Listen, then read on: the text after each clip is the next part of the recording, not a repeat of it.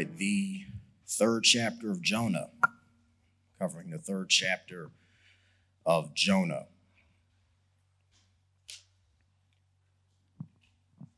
I'm going to dive right in.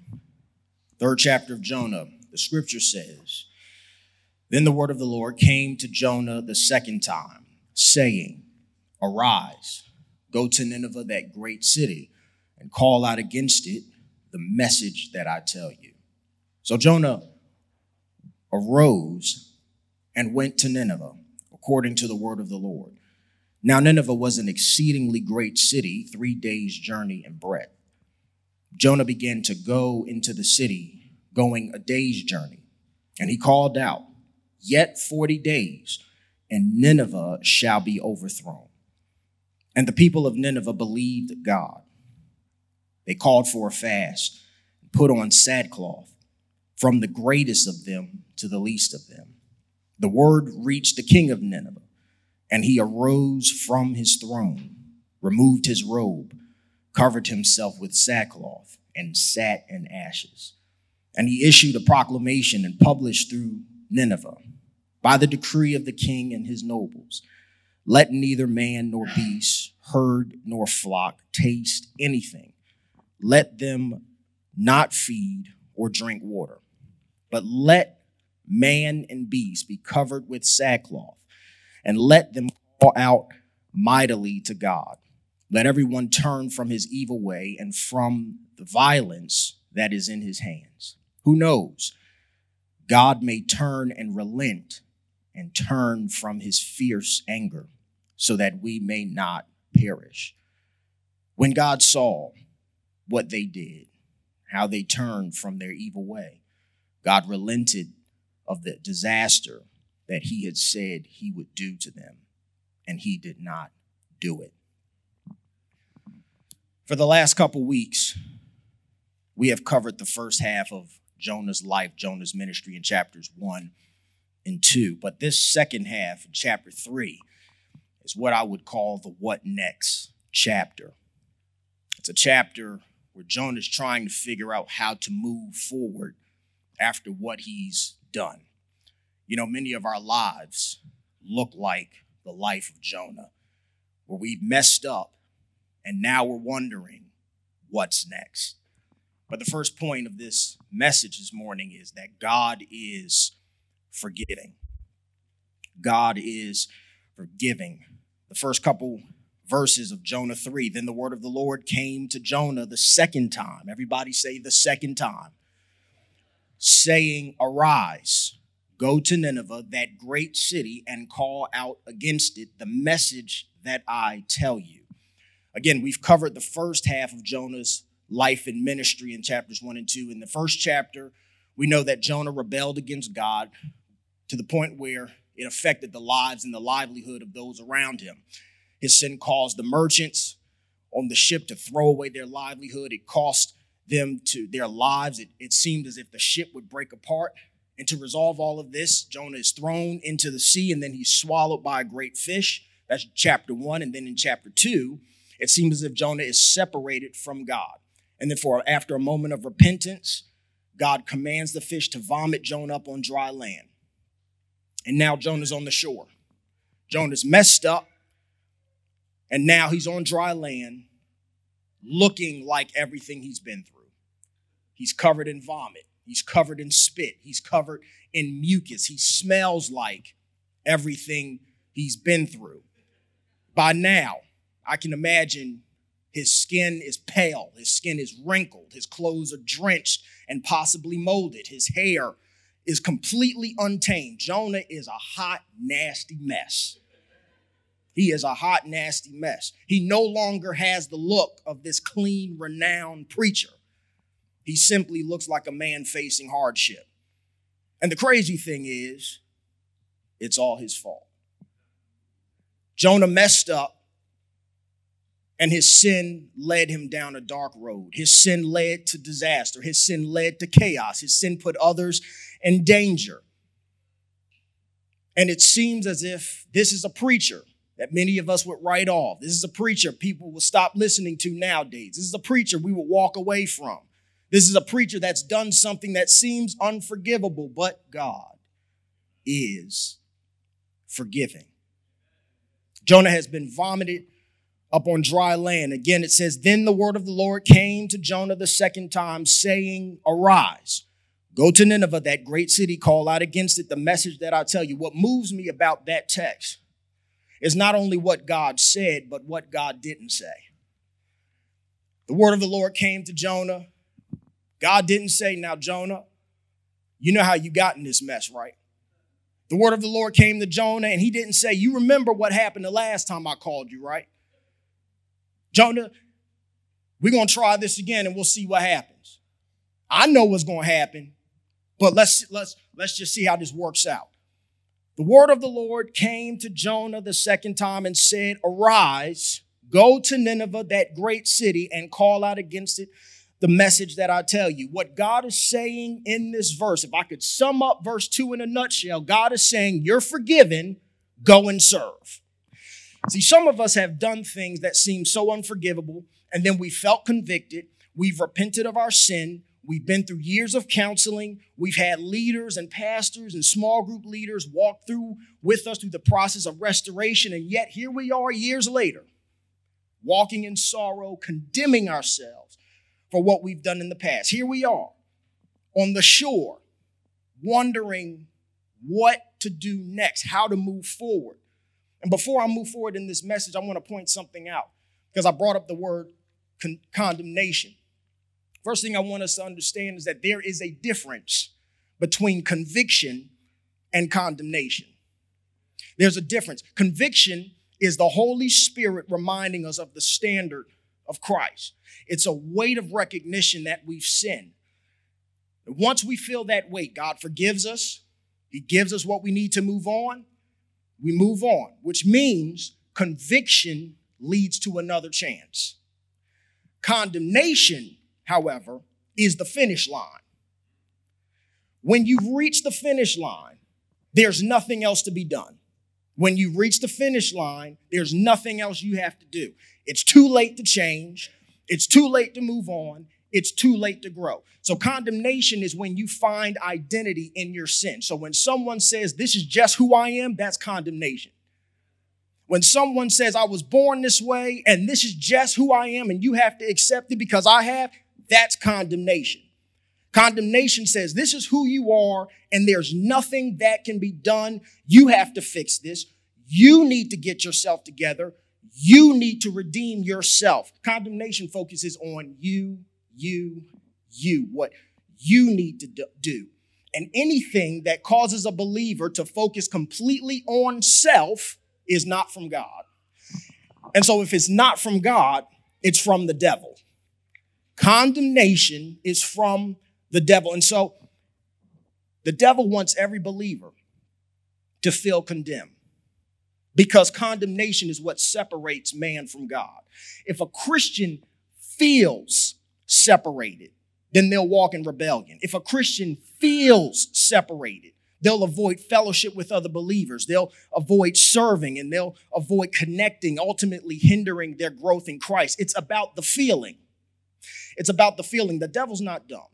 He knows he can't separate us from the love of God. Nothing can separate us from the love of God. But if he can whisper lies to believe for to a believer to make them feel separated, then he counts that as a win. It's about the feeling. If the devil can keep you focused on yourself, on your flesh, rather than God's word, he counts that as a win. It's about the feeling. He wants a believer to feel separated, to feel condemned. But I'm standing here as a flawed Christian preacher to remind every believer and to declare to every unbeliever that the devil is a liar. And so if you're in Christ, you are no longer condemned because condemnation causes us to focus completely on ourselves. There's a difference between condemnation and conviction. Conviction causes us to focus on Christ. Conviction is the recognition of our weakness, but it's also the recognition of God's strength. Conviction is where we see our wrong and we depend on God to purify us and conform us into the image of Jesus Christ. And so that means the Holy Spirit lets every believer know that it's not too late to change. He lets every believer know that it's not too late to start fresh. It's not too late to try again. And that's what makes verse 2 so powerful. God tells Jonah, arise. The first thing that God tells Jonah to do is stand up. That's what arise means, stand up. So that means Jonah was on the ground. Jonah was on the, on the shore, laid out, trying to figure out what to do next. But God says, stand up. You're forgiven. You're restored. Stand up. That's the first thing we need to do. Stand up. Some of us have made mistakes that seem unforgivable, and it seems as if God, we could never be used by God. But God is forgiving.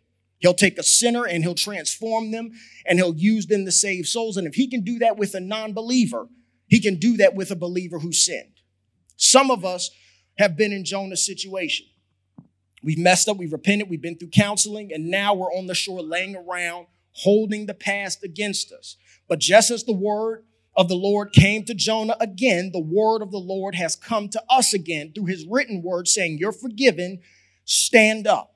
You may need a pastor or a small group leader to grab you by the hand. It may take a spouse or it may take a friend. You may need to talk to someone on how to move forward. But at the end of the day, the Lord says, You're forgiven, stand up and serve.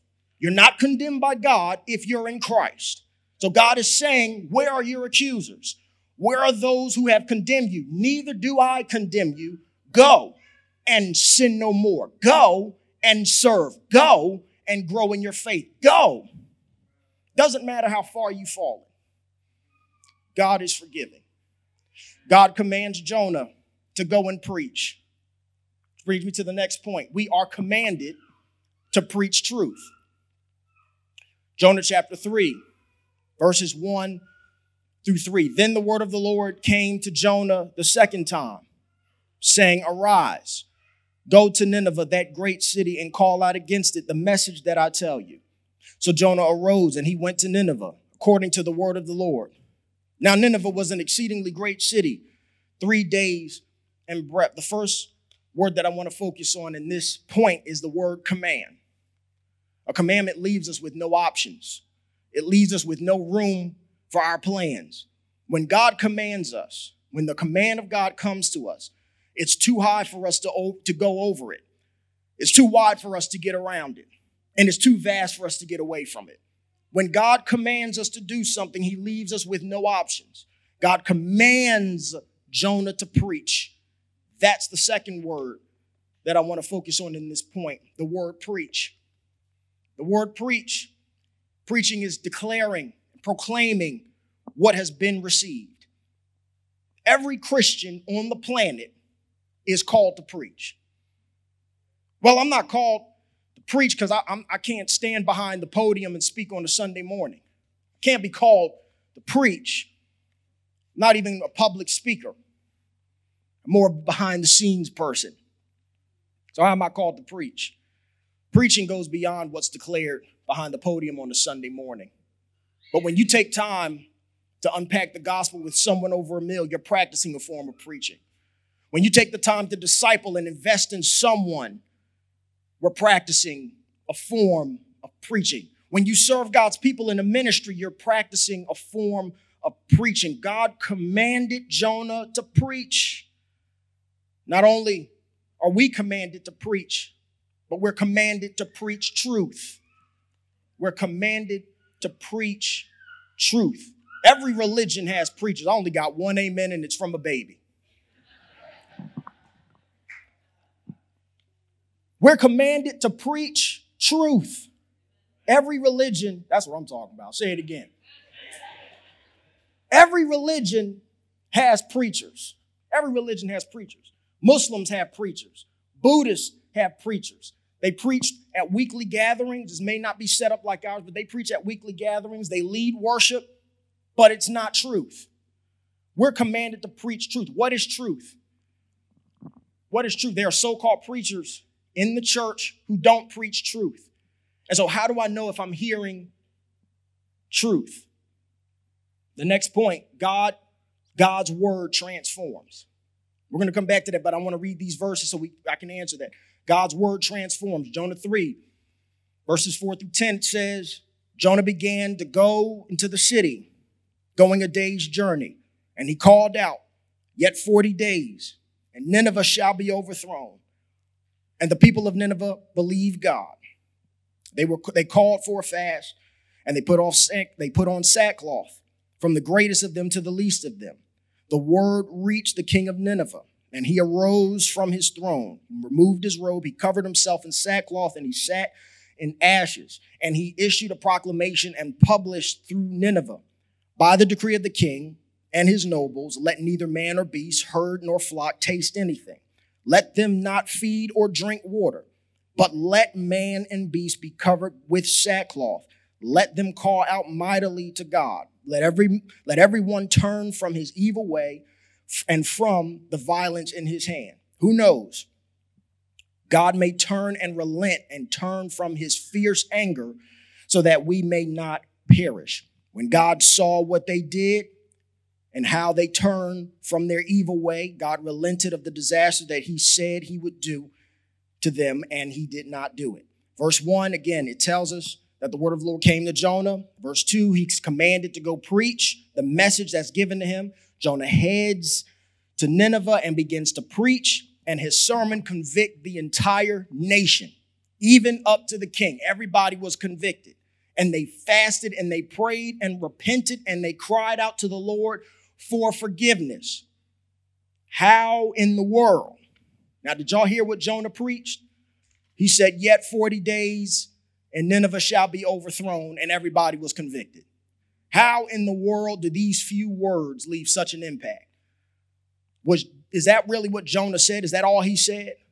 You know, some believe this account simply sums up what Jonah may have said, may have summed up his sermon. There may have been more, but I don't believe that's for us to know. I believe what God wants us to know is the power of his word. Again, in verse 2, God commands Jonah to preach the message that he gave him. So when Jonah goes to preach, and this goes back to my last point, how do we know if we're hearing truth? When Jonah goes to preach, he is not to preach anything but the message of the Lord. When Jonah preaches, he is not to preach anything but God's word. So he's not go he's not sent there to go preach seven keys to financial breakthrough. He was not called to preach a political sermon or even a social justice sermon. He was called to preach God's word. So, how do you know if you're in the right church? How do you know if you're in the right church? God's word is preached. It's preached in context. No, I'm not saying I'm not saying that it's wrong. I'm not saying it's wrong to preach social justice issues or politics because everybody needs to know what's going on in the community. Everybody needs to know what's going on in the nation. Everybody needs to know how political figures are handling their cities and their state and the nation. It's not wrong, it's healthy. But at the end of the day, social justice doesn't save us. At the end of the day, your political party cannot save you. Money cannot save or bring peace to your heart. There is only one way to salvation, and it's not a direction, it's a person. His name is Jesus Christ. We're not called to preach how to get out of debt and be debt free in 2023. There are preachers who preach politics and social justice and they call it a gospel message because Jesus is included in the sermon. But we're not called to include Jesus in a sermon or a small group conversation. We're not called to include Jesus in the message. Jesus is the message. Jesus is the conversation. People in the world, they're too broken. People in this world are too broken. Their hearts are too shattered to hear anything else but God's word. People's hearts are too shattered for us to preach anything except the love of God displayed through his son. People are hurting and they're broken. They're looking to worldly pleasures for only what God can give them. We're called to preach a better way, and that way is Jesus Christ. That is the truth. The truth is Jesus Christ. That's why he said, I don't just tell the truth, I am the way, the truth, and the light. No man comes to the Father but by me. We are commanded to preach Christ and Him crucified, ascended unto heaven. We're called to preach the truth from God's word. That's the only way people can be transformed. God commanded Jonah to preach his spoken word. God speaks to us the same way through his written word. And we're commanded to preach what God has said to us in his word. Again, 2 Timothy 3 16 and 17, it says, All scripture is breathed out by God and is profitable for teaching, for reproof, for correction, for training in righteousness, that the man of God can, may be complete, equipped for every good work. So all scripture is breathed out by God the Holy Spirit. Before we receive Christ, before we receive Christ, we're dead in our sins. We're hostile towards the things of God. It takes a supernatural occurrence, strength beyond this galaxy, for our eyes to be open to the truth of Jesus Christ. And so the Holy Spirit, when we're saved, the Holy Spirit opens our eyes to the truth of the gospel. And then he breathed the scriptures again. If the scriptures are breathed out by the Holy Spirit, he's the one that opens our eyes to the truth of God's word. And then he points us to the life of Jesus Christ. That's what we're, he points us to the life of Jesus Christ. If the scriptures are breathed out by God, everything we need is in scripture. Everything that transforms a person is in scripture. So why are we looking elsewhere? Why are churches looking to other things to preach, hoping that people will be convicted? Why are preachers looking other, other ways and elsewhere, hoping that people will find peace? There is nothing else to preach that will bring peace to someone's heart if it's not in God's word. I know I've been saying it, but I can't say it enough. There is nothing else that we can preach except the gospel of Jesus Christ. I always tell people if you go to Chick fil A and they tell you, we only serve chicken on first Mondays, would you consider that a chicken joint? You would not consider it a chicken place. So you cannot go into a church that claims to be a gospel centered church and they only preach it on communion. That is not a gospel church. We preach Christ. God commands Jonah to preach his word. And when Jonah preaches his word, people are transformed. It's the word that transforms. We're commanded to preach truth. Truth is found in God's word. Jonah didn't know it. Jonah didn't know this, but he was very fortunate. He was very fortunate. He was able to preach and get the type of response that he got in scripture. You know, many prophets didn't get that same response. That's amazing. He repented or he preached and got the greatest altar call. There's a lot of preachers that preach the same message and they were laid out. They were, they were killed, they were tortured. But if you ever take the time, I want you, if you ever take the time, look up how Jesus' disciples died. It would mess your mind up. What does that tell us? It tells us that everyone is not receptive to the truth. Not everyone will have the same response as the Ninevites. Everyone may not seem convicted by your lifestyle. Some people may seem annoyed. But the scripture helps us to understand, again, how wounded this world is. I said these, this is a world full of people with shattered hearts, broken hearts because of sin. Sin ripped and it shredded the minds and hearts of every person in existence. That's why there's so much chaos. That's why there's so much hurt and that's why there's so much pain in this world. That's why this world is hurting. But we wonder why wouldn't they want truth? If they're hurting, why wouldn't they receive the gospel? Why wouldn't they want their wounds healed? Why would they reject the truth? And the reason why is because the truth stitches wounds. When you're wounded, it takes the truth to bind those wounds together. That's why they say the truth hurts, because stitches aren't comfortable. Stitches don't feel good all the time. But the truth comes and it says, let me put this wound together. That's why they reject the truth, because no one wants to feel uncomfortable. But that, that should not stop us from stitching the wounds. We take God's word and we stitch the wounds of those broken and shattered people. And when they say, Al, leave me alone, kick the dust under your feet and you keep it moving. But there's some people that are that, that were willing to go through it and say, This hurts, but I need it. We're called to preach truth. We're called to stitch those that are wounded through God's word. He's commanded to preach. He goes to Nineveh. He preaches God's word. They repent. Brings me to my next point, my closing point. God can use our testimony. God can use our testimony. I want to go back to Jonah 1 17. Uh, Jonah 1 17. It says, And the Lord appointed a great fish to swallow up Jonah. Jonah was in the belly of the fish three days and three nights. Now, what I'm about to say is not written specifically in scripture, but it's something I want you to think about. I'm not about to go, I just said we don't preach anything but God's word. I'm not about to go left field. But I want you to think about this. Jonah goes and preaches to a group, he preaches to a nation of hostile, rebellious sinners, and they repent and they ask God for forgiveness. Something I want to point out about Nineveh. Nineveh was a nation of rebels, we know that. They were a prideful nation, we know that. They were an arrogant nation, we know that.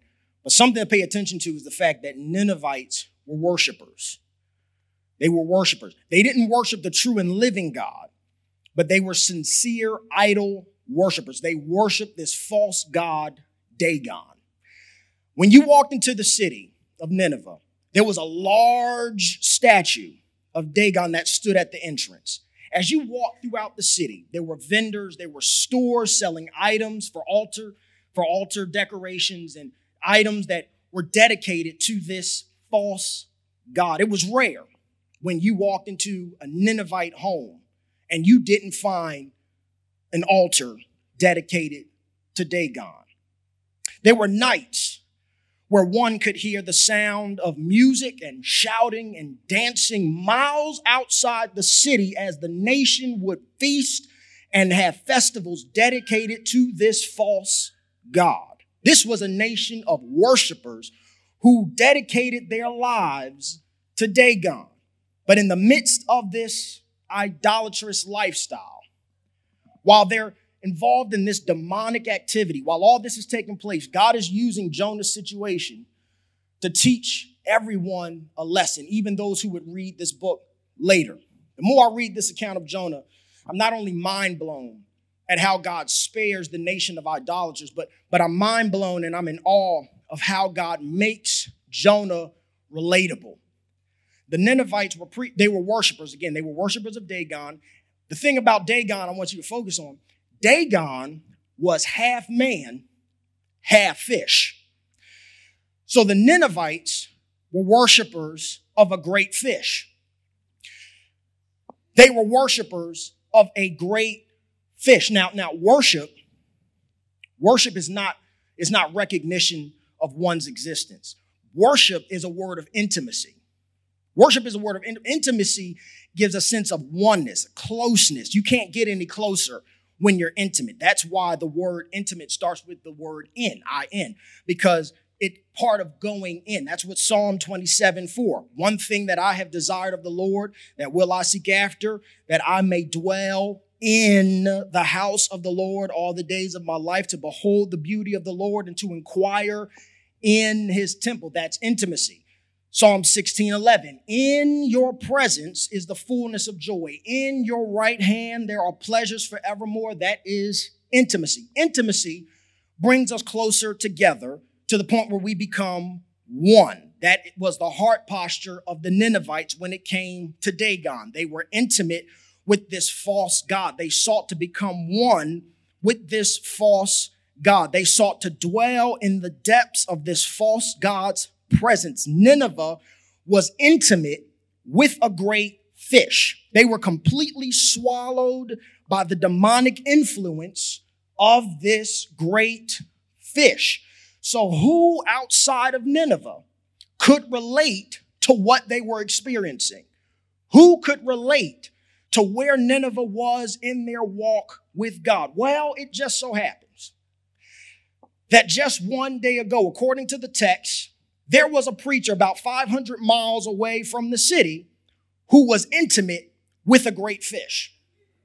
Three, for three days and three nights, Jonah was so close to the fish that they became one. So wherever the fish went, Jonah went. Wherever the fish went down, Jonah went down. When the fish went up, Jonah went up. When the fish stopped, Jonah stopped because they were intimate. So Jonah walks into the city, and when he's preaching, his preaching is no longer limited to head knowledge. It's no longer limited to what he's read. It's no longer limited to what he's heard, but now Jonah can preach from what he's experienced. Jonah was a preacher who fell. He was a church leader who fell. He was a preacher who fell short and ended up facing consequences. He repented, and after three days, God caused the fish to vomit him up. The Bible says in verse 1 and 2 again, as soon as Jonah was vomited up on dry land, God commanded him to go to Nineveh. God didn't tell him to take a shower. God did not tell him to change his clothes. God did not tell him to get a toothbrush and wash his face God didn't tell him to do something with his hair. He said, Get up and go to Nineveh. So when he arrives to the city, he arrives looking like everything he's been through. So when he opens his mouth, he can preach from experience. He can say to the Ninevites, when he begins to preach, I too, I too was intimate with a great fish. And what you see is the result of my intimacy. When you smell me, you smell my intimacy. When you see me, this is what your idol worship looks like to God. When you smell me, this is the fragrance that goes up in the nostrils of God when you worship Dagon. So Jonah's sermon could be so effective because he was where they are. Jonah was a preacher who fell short. He faced the consequences. He repented and God restored him, but he still had the dirt of his past on him. Some of you have sinned against God. You've repented. You went through counseling. God restored you, but you still have encounters that remind you of your past mistake. Some people have messed up. Again, God, you repented, God restored them, but years later, they're still fighting against incurable viruses and diseases because of their past mistakes. Some people have lived sober for years. They repented, God restored them, but parts of their body is still damaged because of their past mistakes. Some people have made mistakes that hurt their loved ones. You repented, God restored you, but that loved one remains unforgiving, refusing to see how God can change your heart. Jonah fell short. He repented. God forgave him. God restored him. But even afterward, Jonah still looks like and he smells like everything he's experienced. There's still, he is still covered in the evidence of his mistake. There are people just like Jonah but my prayer for the backslider and for the Christian who's still battling with the reminders of their mistake, my prayer is that God would change your view of what seems to be a setback. Instead of seeing your past as a setback, begin to see how God can use your past to bring someone else closer to Him. Some of you are where someone was, some, where someone is now. Someone is headed down a dark road, the same road you went down. Someone is getting ready to make a mistake that will tear their family apart. Someone is going to do something that will leave lifelong damage to their body, but God can use your mistake, your past to bring someone to Him. God can use your past to reveal His love to a sinner. And so instead of seeing your past failures as a setback, Find someone headed down that same road and say, Come here, let's talk. Baby girl, come here, sit down. I understand where, where you are, I understand what you're looking for, but I was your age once. Let me tell you the result of that decision. So, no matter what condition you're in, because of your past, God can still use you. Whether Jonah accepted it or not, whether he knew it or not, God made him relatable through his past mistake. Jonah preached to a sinful nation who worshiped a great fish. They were looking for intimacy from a great fish. They looked for peace and strength from a worldly possession. And because of that, because they sought intimacy, because they sought the pleasures of this world. They were put in the place to deserve nothing but God's wrath, a hostile and rebellious nation of idolaters. That's Nineveh. But the sad truth is that Nineveh wasn't doing anything outside of normal human behavior. All of us have a little Ninevite in us. We have a tendency to look to worldly pleasures, looking for satisfaction that only God can give. We all have a little bit of Ninevite in us. Nineveh wasn't doing anything outside of unnatural human behavior. They weren't doing anything that humans don't do, all because of sin. God is holy and he's righteous. We talked about how intimacy gives us a sense of unity and closeness. That's why, again, the word intimacy starts with I in, in, because there's a sense of being inside or being under. God is holy and righteous. But Genesis 1:27, it tells us that He made us in His image and in His likeness. That means at one point, man lived in perfect intimacy with God. But out of arrogance, man began looking elsewhere for intimacy. Man looked to his own desires. So we rebelled against God with hope to live on our own terms. Our rebellion, it ushered sin into the world, poisoning the mind and heart of every person in existence. Sin separated us from God and it put us in the place to deserve nothing but his wrath. We too were just like Nineveh. We were unfit to live and unready to die. God's judgment would be poured out on all mankind because of our rebellion, but God is love. He loved us so much that instead of pouring out his wrath on us, instead of giving us what we deserve, he gave us his son. Jesus, God the Son, came to this earth and he lived a completely sinless life. Even being tempted at all points of sin, he remained sinless. Even when people treated him wrong, he displayed the forgiveness of the Father by loving his enemies. He displayed the holiness and the righteousness of the Father by preaching truth whether people liked it or not, he was sinless. He lived a sinless life and he preached a sinless life. And because he was so sinless, he took the wrath of the Father upon himself, the wrath that we deserve. He was beaten, he was bruised, he was mocked, he was humiliated. There were patches of hair ripped from his beard. They ripped the flesh off his back and it slammed a wooden beam no no less than 200 pounds on his raw flesh and made him carry it uphill where he would die. They hung him on a cross and they spent the next few hours mocking him as he hung on the cross. In the darkest season of his life, he kept preaching. Even while he hung on the cross, he declared the Father's forgiveness to sinners. Even while hanging on the cross, he declared the Father's love for the family. Even while he hung on the cross, he declared how God can save and bring us to himself. Even if you're a thief, he preached holiness of God by recognizing how God hates sin and separates himself from it. Even in the darkest season of his life, Jesus, still on the cross, he turned that cross into a podium and still preached because he was commanded to preach truth, even to his enemies. He preached with nails in his hands and his feet, 72 thorns in his scalp. He preached until the breath left his body. He preached until there was nothing left to be done or said. Jesus was a preacher even unto death. He lived a sinless life and he took the condemnation of the Father upon himself by dying on the cross for our sins. He was buried, but three days later, he bodily rose from the dead, defeating sin and death. So if your faith is in Jesus, when you surrender to him as the Lord of your life, you are saved from the penalty of sin. And so, though sin may have influence, it will no longer have dominion. When we're saved, God the Holy Spirit fills us and guides us in the path of righteousness, brings conviction when we fall. He points us back to Christ when we fall. He reveals his power and strength to restore and make things right when we fall. That's conviction. God does not condemn his children. He placed all that punishment on Jesus Christ on the cross. So don't condemn yourself. Don't condemn you. Hear the word of the Lord. Hear the word of the Lord. The word of the Lord that was spoken to Jonah speaks to you, saying, You're forgiven.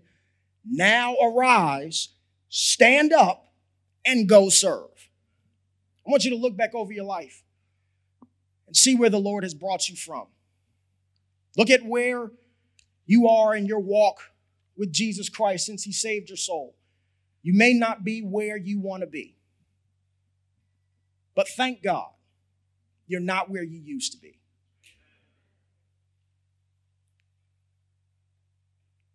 Somebody needs your testimony. Someone needs to hear what you've been through. There may still be evidence and reminders of your mistake. But instead of seeing that as a setback, I pray that God would renew your mind daily to see that as an opportunity to share your testimony and your faith with someone who's headed down the road you once went down. Who is where you were? Who in your small group, who in your neighborhood, who at your job is going down the same path that you went down? We're commanded to preach the truth. And we're commanded to preach the forgiveness of God. God is not condemning you, but He says, You're forgiven. Arise, go serve. That is the word of the Lord that was spoken to Jonah, and that is the word of the Lord that is spoken to us in His written word. Arise, go serve. Let's pray. Father, we thank you because you are a forgiving God. We are broken, we are hostile, we are rebellious sinners, but yet you loved us so much. We thank you for the gospel. We thank you for your word that transforms. We pray, Lord, that Holy Spirit would guide our eyes and our ears to nothing but your word. We thank you for the truth. We thank you for the way. We thank you for the life that's all Christ. Pray that our eyes will be focused on Christ in this chaotic world that we may preach truth. Lord, because we're sinners and we messed up, there's still residue, there's still evidence, there's still reminders that we face daily. Take us back, take our minds back to what we did. We pray, Lord, that the Holy Spirit will constantly remind us that that's an opportunity to share the gospel with someone else. We thank you, Lord, for how you use our mistakes for your glory. We use or you use our flaws to bring us closer to Jesus Christ.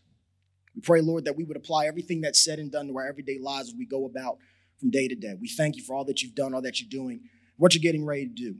In Jesus' name, amen.